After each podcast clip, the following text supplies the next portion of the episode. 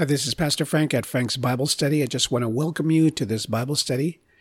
In this Bible study, we're going to be talking about time, God, and what time means to us and what time means to Him. So, I want to first start out by saying that our conception of what God says in the Word of God and what we understand, we have to constantly keep ourselves open to learning more things, or at least in addition to what we already know manifested by the Holy Spirit.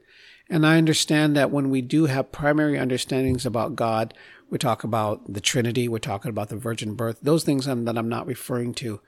Those are foundations of the Christian faith, the Judeo Christian faith. So my whole thing is, is being able to be open for more knowledge of what we know in Scripture I know that I have been, even after studying the Bible for over 20 years, that I have been corrected and I, have been reading new scriptures and things that have jumped out at me before that I didn't know before. So these are some of the things that I want to be able to say. Of course, I'm going to say it in love. I'm going to say it in wisdom and knowledge and the things that God has given me through the Holy Spirit.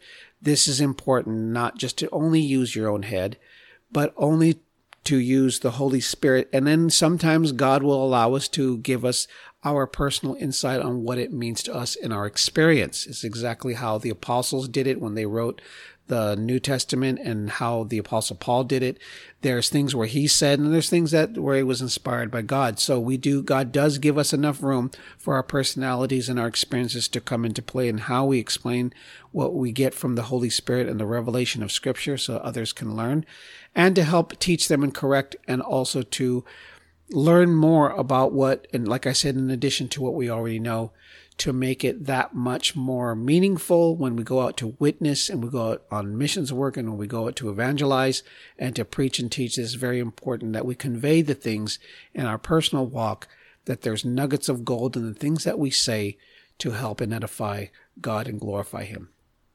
Now, when I first started out in the book of Genesis, now the book of Genesis, just in a nutshell, chapter 1, chapter 2, and chapter 3.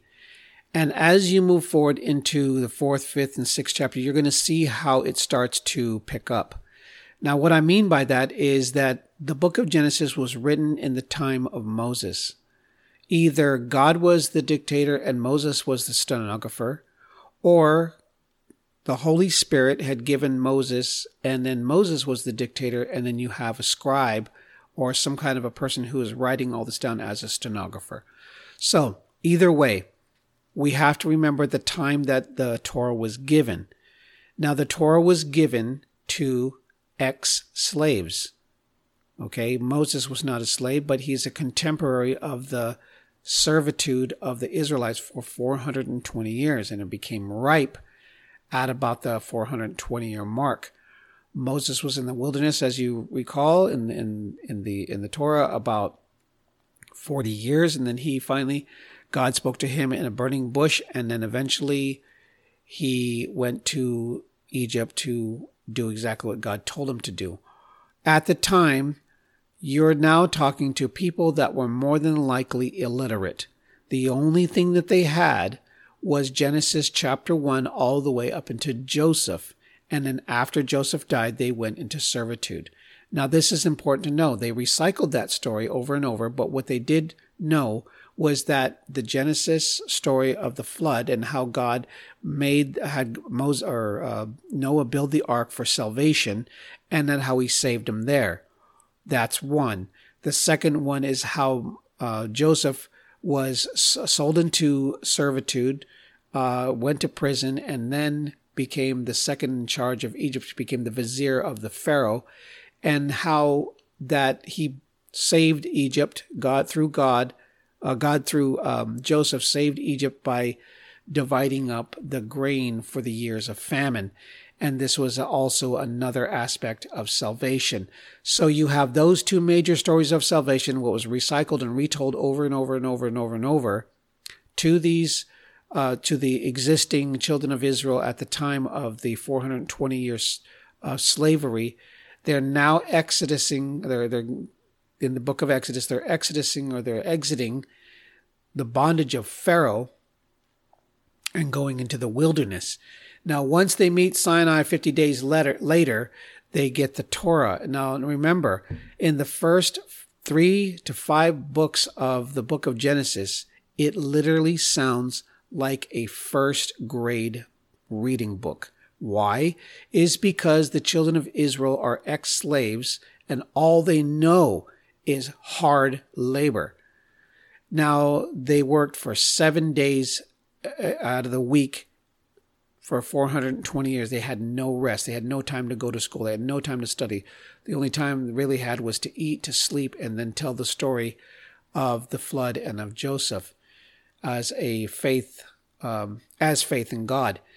Now, this is amazing that they kept the faith at the, the time that Moses came, but they had, he pretty much had to prove himself because of how long they've been in servitude and their faith. Some probably were lacking in it, and others were probably holding fast and saying, We need to wait for the Lord to save us, just like how he saved the uh, Noah and how he saved Joseph.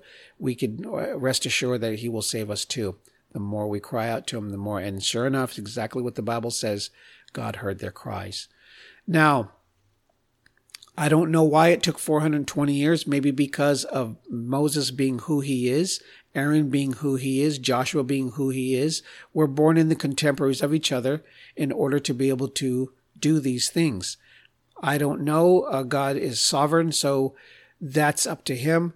The only thing I could do as an educated guess is maybe because there was nobody born in those generations that would actually be up for the task. I don't know. That's just mine. That's not Bible. That's just my opinion. Okay. Now, the other thing is, is that as you read uh, further into uh, the book of Deuteronomy, this is what it says. Now, this is the commandment that the statutes and the rules that the Lord your God commanded me to teach you, that you may do them in the land in which you are going over to possess it. Now, the fact that Moses has to teach them that is something that either they obviously did not know, but on the other hand, they probably needed to learn to read and write. Now, Moses had the luxury of being in Pharaoh's court because of his sister, had the, had schooling and had education. Now he learned how to do all those things. He was educated. And this is, something that you need to know. Now, the fact, like I said, that the that the book of Genesis in the first three to four, three to five chapters are very simplistic is for that reason. So, reading in the book of Exodus, chapter 1, you could read the narrative and where and how they became slaves of Egypt to the Pharaoh. Now, also, if we want to start reading about the and the reason why I'm even bringing all this up is because I want you to try to understand that the, the simplicity of the book of Genesis was to the education level of, of the Israelites is where I come up with the six literal days of Genesis. Now, the reason why I believe that it's six literal days is because God said it was. Now, it's not, and I believe that, it, and based on this, the fact that you it's like trying to give the a child the narrative of the New Testament and telling them this is what I want you to read and I, and I want you to understand it. And once you understand it, we can move forward. You try to give a first grader the New Testament and then have them read the four Gospels and say, You got it now? They're not going to get it. There's just too much information. But if you give them the creation story, it is very easy to understand. There's not, there's no double entendres. There's no innuendos. There's no type of um, allegories and, and, and well, uh, not a lot anyway. It's very straightforward. Okay. Because of the people who are reading it at the time that it was written. Now, if when the child of a first grader, when they start to grow, and get in the second, third, fourth, fifth, sixth, seventh, eighth grade, and you give them the New Testament, you're going to have a different outcome. Now, as the children of Israel and the narrative grows later on into the book of Genesis, you're going to see that it becomes more articulate. You could start seeing that they have grown in knowledge and wisdom from God, following Torah and such. And you could just see how it ends up and how it goes into even to the book of Numbers. And it just, there's a lot of information there.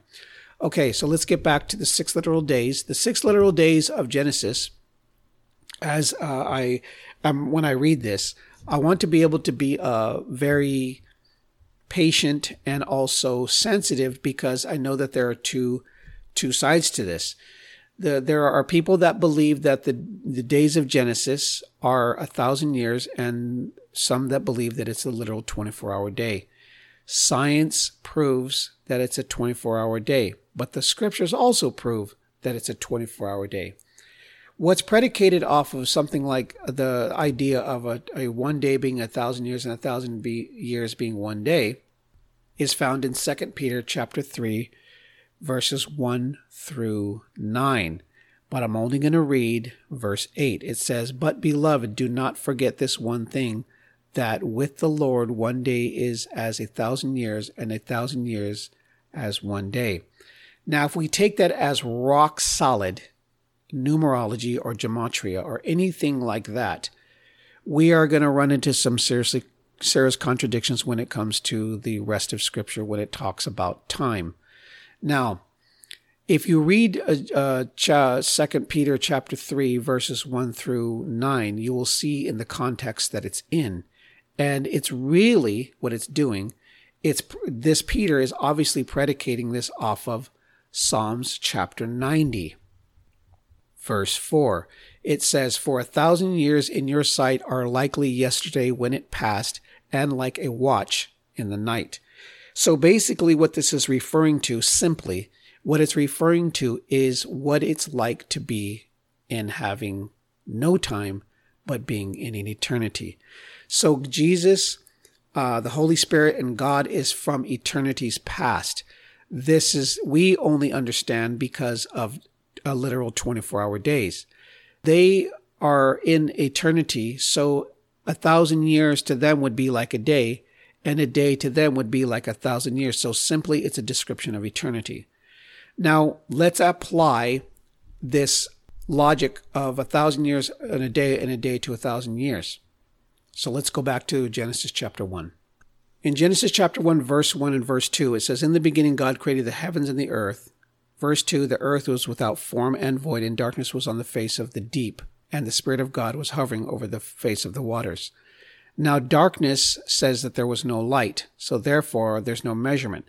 What I can say is, is that in verse one and two, that is an area where we can say that, that maybe that was eternities past and no one really knows the, how long that took. And that is one thing that we can give up to say, this is where we don't know. But what we can say is, is that God created something physical. Now, the fact that he created something physical and everything prior to that was spiritual we could say that at least there some kind of time span can be measured. It's just we don't know how long. As we go into verse 3, then God said, Let there be light. And there was light. Verse 4 says, And God saw the light and that it was good, and he divided the light from the darkness.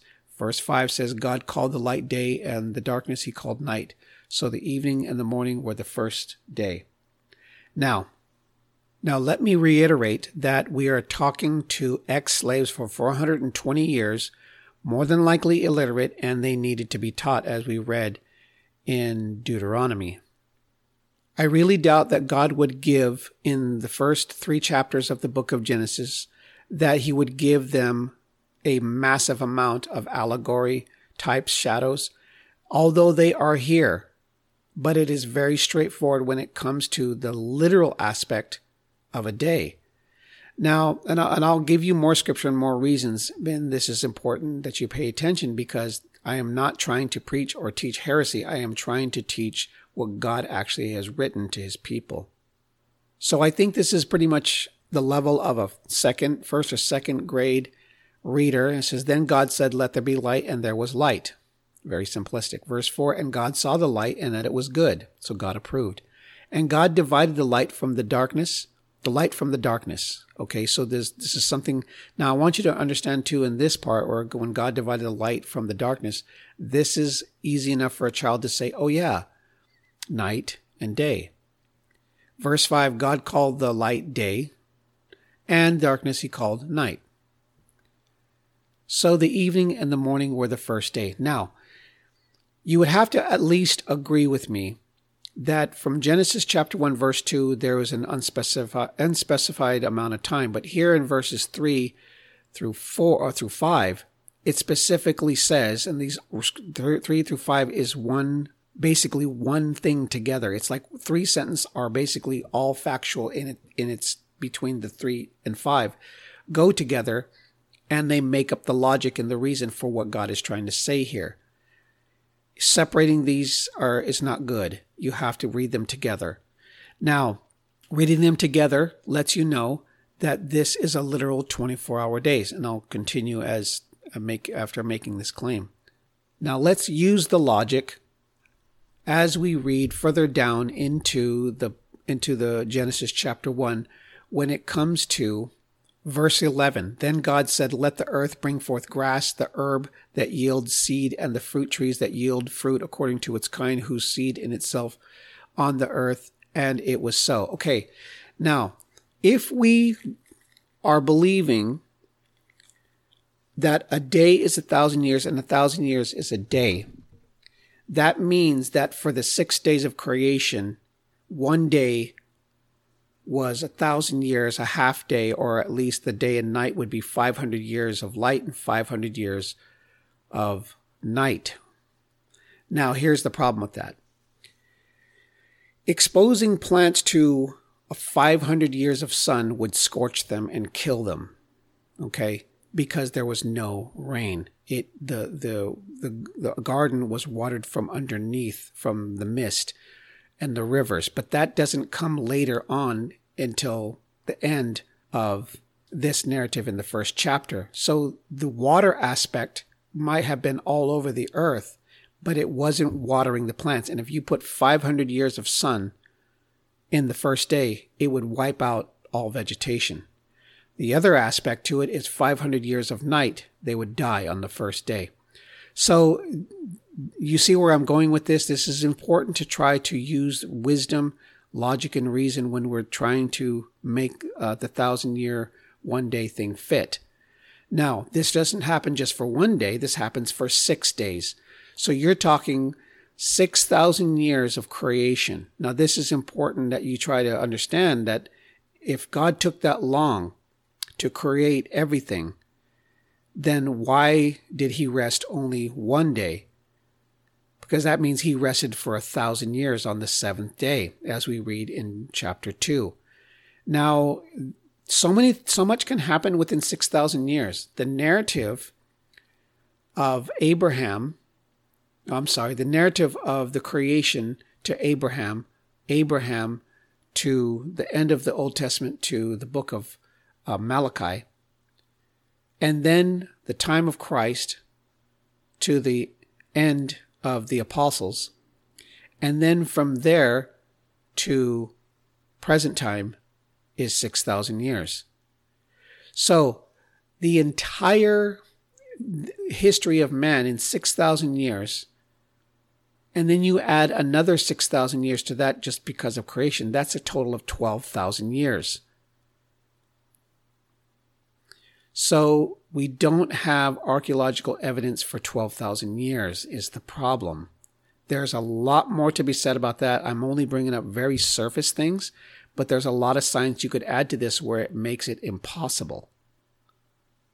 Now, here's the other aspect. When God rested on the seventh day, is the reason why I believe that his love and mercy was on his creation because he gave it a 24 hour day which means that 12 hours is day and 12 hours is night, which is a type of Sabbath. It's a rest. So the plants actually get a rest from the sun for 12 hours. Animals, people, and every living creature has a rest. Now, think about this. Now, um, some animals are nocturnal and they rest in the day. So sometimes the rest is in the day. Now we're talking about uh, big cat predators. They will hunt at night. Some will hunt in the day. It all depends on the type of uh, predator they are. But then the animals get rest from their predators at night, and some get rest from their predators in the day. So it is a type of Sabbath. Now, when the Earth, as we know later on, as we know now, in the development of the telescope and of cosmology, we learn that the Earth accesses uh, it, because of the seasons, which gives the earth a rest.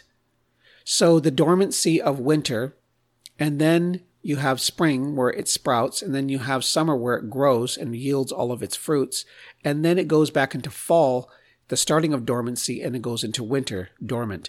This is also a type of a Sabbath. God created that for the seasons. Those are the signs. And then you have a daily Sabbath, which is the night and the day. Now you see how God works. This is a pattern in which He works through. And then also for us on the Sabbath is to observe a day of rest and to observe Him.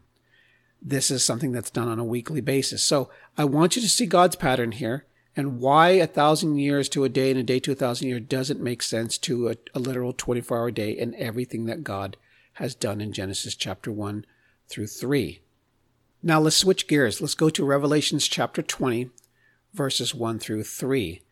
It says, Then I saw an angel coming down from heaven, having the key to the bottomless pit and a great chain in his hand.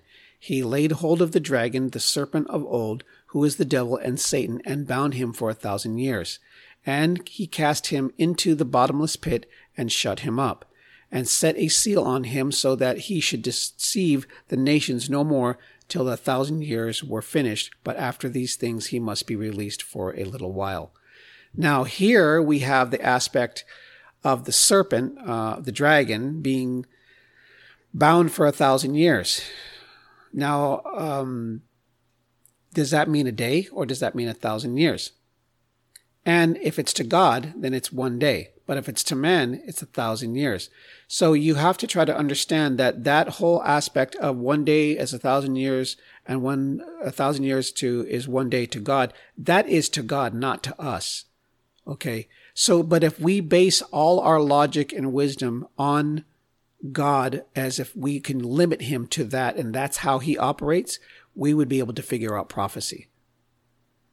So in Matthew chapter 24 is a chapter that I want to do an entire podcast on. I don't know how many sessions that will take, but I definitely want to do on this whole chapter only because of the times that we're in.